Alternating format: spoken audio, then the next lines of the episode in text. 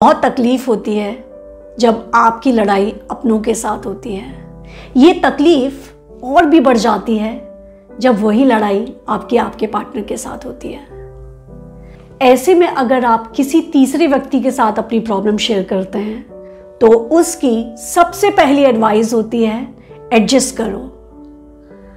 और कहीं ना कहीं हमें हमेशा से ही सिखाया जाता है कि एडजस्ट करके चलो। और हम अमूमन तौर पे अपनी रोज़मर्रा की ज़िंदगी में लोगों से सुनते रहते हैं कि एडजस्ट करना चाहिए हमें किसी भी रिश्ते को आगे बढ़ाने के लिए, जीने के लिए एडजस्टमेंट बहुत ज़रूरी है। लेकिन मेरा क्वेश्चन ये है, ये एडजस्टमेंट किस लिमिट तक होना चाहिए? एडजस्टमेंट की कोई लिमिट नहीं होती, आप करते रहिए एडजस्टमेंट कल को सामने वाला कुछ भी करेगा और बोलेगा कि एडजस्ट कर लो। आजकल हस्बैंड वाइफ के रिलेशनशिप में डिफ़िकल्टीज़ की सबसे बड़ी वजह है कि हम प्रायटाइज नहीं करते हैं। हम प्रायटाइज नहीं करते हैं कि हमें किन चीज़ों पे हम कॉम्प्रोमाइज़ कर सकते हैं और किन चीज़ों पे हम कॉम्प्रोमाइज़ नहीं कर सकते हैं। I will ask you to prioritise things ये एक, दो, तीन, चार these are the things top three things where you can not compromise and these are rest of the things where you can think of compromising अगर आपको ये लगता है ये मेरी टॉप की तीन चीज़ें इन पे मैं कॉम्प्रोमाइज़ नहीं कर सकती हूँ। लेकिन सामने वाला वो बात नहीं सुन रहा है। फिर तो आपको लड़ना ही पड़ेगा। आप लड़ने के लिए तैयार रहिए। जैसे कि किसी को लगता है कि रिश्ते में ट्रस्ट होना बहुत ज़रूरी है। लेकिन अगर उसका पार्टनर एक्स्ट्रा मैरिटल अफेयर कर रहा है तो उस केस में क्या करेंगे? उस केस में तो आपको लड़ना ही पड़ेगा, क्योंकि you can not compromise on trust तो आप लड़ने के लिए तैयार रहिए। जैसे कि किसी को लगता है कि एक पति पत्नी के रिश्ते में रेस्पेक्ट होना बहुत ज़रूरी है। लेकिन थोड़ा बहुत इधर उधर होगा चलेगा। क्योंकि हम जब दो लोग रिश्ते में रहते हैं तो कोई कुछ बोल देता है दूसरा वाला कुछ ज़्यादा बोल देता। है कई बार हम एक दूसरे से इतना बोल देते हैं कि हमारे रिश्ते में डिफ़िकल्टीज घुटन महसूस होने लगती है। और अगले दिन दूसरा इंसान भूल जाता है बोलकर। ऐसे केस में तो आपको भी भूल जाना चाहिए। आपको उसको दिल में नहीं रखना चाहिए कि उसकी हिम्मत कैसे हुई है बोलने की, उस, उसने बोल कैसे दिया। आपको भी मूव ऑन करना चाहिए। और दूसरी प्रॉब्लम होती है अज्यूम कर लेते हैं हम। कई बार हम कहते हैं, ये तो उसको समझना चाहिए, ये तो उसको बोलना चाहिए।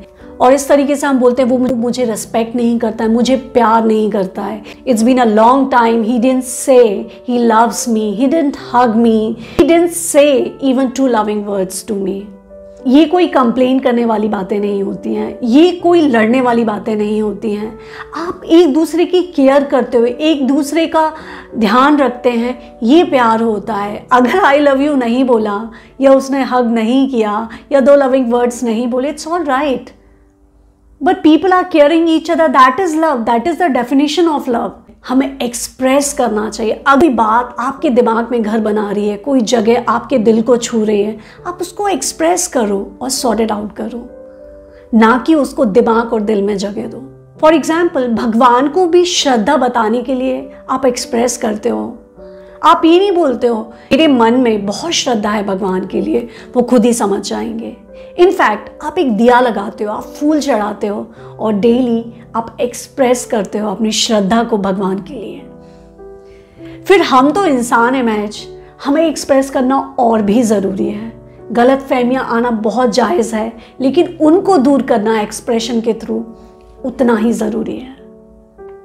ये रिश्ते एक पौधे की तरह होते हैं, जिनको कंटिन्यूस केयर की ज़रूरत होती है। टाइम टू टाइम पानी देना पड़ता है और सीज़न के हिसाब से उनको केयर चाहिए होती है।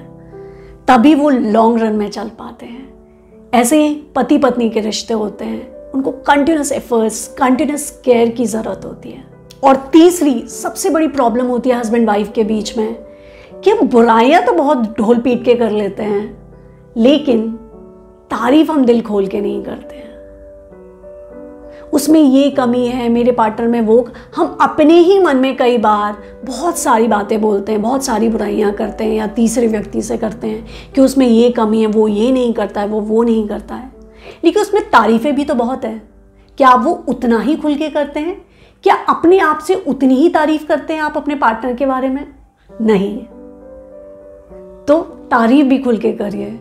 तारीफ़ अपने पार्टनर के सामने बहुत जेनविन कीजिए। इंसान आपके साथ रिलेशनशिप में इतने सालों से है, वो आपको बहुत अच्छे से जानता है। He is very smart and intelligent then you इधर यू आर बटरिंग और जेन्युइनली प्रेजिंग हिम अपने पार्टनर से दिल खोल के जेनविन तारीफ़ कीजिए। ये आपके रिश्ते को एक नया मोड़ देगा। और आपके डिफ़िकल्टीज कम होना शुरू होंगी। और ओवर द टाइम जो आपको ऐसा लगता है कि ये चीज़ मेरी प्रायोरिटीज़ में नहीं है, लेकिन मुझे पसंद भी नहीं है, वो भी इम्प्रूव होना शुरू हो जाएँगे। पति पत्नी के रिश्ते में लड़ाइयाँ कोई बहुत बड़ी बड़ी बातों पे नहीं होती हैं। लड़ाइयाँ इस बातों पे नहीं होती हैं कि हस्बैंड ने पत्नी से बोला, तुमने मुझे दहेज में मर्सिडीज क्यों नहीं दी? कि पत्नी ने शिकायत की कि तुमने मुझे नौलक का हार ला के क्यों नहीं दिया? या डायमंड इयर क्यों नहीं दिया? हस्बैंड वाइफ की लड़ाइयाँ आमतौर पे बहुत छोटी छोटी बातों पे होती हैं। लेकिन मैं आपको सीक्रेट बताना चाहूँगी। जहाँ लड़ाइयाँ छोटी छोटी बातों पे होती हैं ना, वहाँ खुशियाँ भी केयर भी छोटी छोटी बातों में ही छुपी होती है। आप अपनी रोज़मर्रा की ज़िंदगी में छोटी छोटी बातों में खुशी ढूंढिए, उन छोटी छोटी बातों से अपनी केयर एक्सप्रेस कीजिए। छोटी छोटी बातों का ध्यान रखिए कि हम एक दूसरे को कैसे खुश रख सकते हैं। ये छोटी छोटी बातें ही आपकी ज़िंदगी को खुशनुमा बनाती हैं। अगर आप मुझसे पूछोगे कि एक रिश्ते को लॉन्ग रन में चलाने के लिए सबसे इंपॉर्टेंट चीज़ क्या होती है तो मैं बोलूँगी सेंस ऑफ़ ह्यूमर जी हाँ सेंस ऑफ़ ह्यूमर लाइफ में हँसते रहना बहुत ज़रूरी है। खुश होने का मौका मत छोड़िए। हंसने के मौके ढूंढिए और दिल खोल के हंसिए। भले ही आपको कोई पागल समझे, कोई बात नहीं, आप पागल बन जाइए। क्योंकि पागल लोग ही लॉन्ग रन में रिश्ते चला पाते हैं। क्योंकि इंटेलिजेंट लोग तो एक दूसरे में कमियाँ ही ढूंढते रहते हैं और झगड़ते रहते हैं। थैंक यू एवरीवन होप ये वीडियो आपको अच्छा लगेगा। कमेंट सेक्शन में आप बताना ना भूलिएगा। पति पत्नी के रिश्ते को लॉन्ग रन में बढ़ाने के लिए क्या तीन इंपॉर्टेंट चीज़ हैं जिनका ध्यान रखना चाहिए? I am looking forward to your comments thank you very much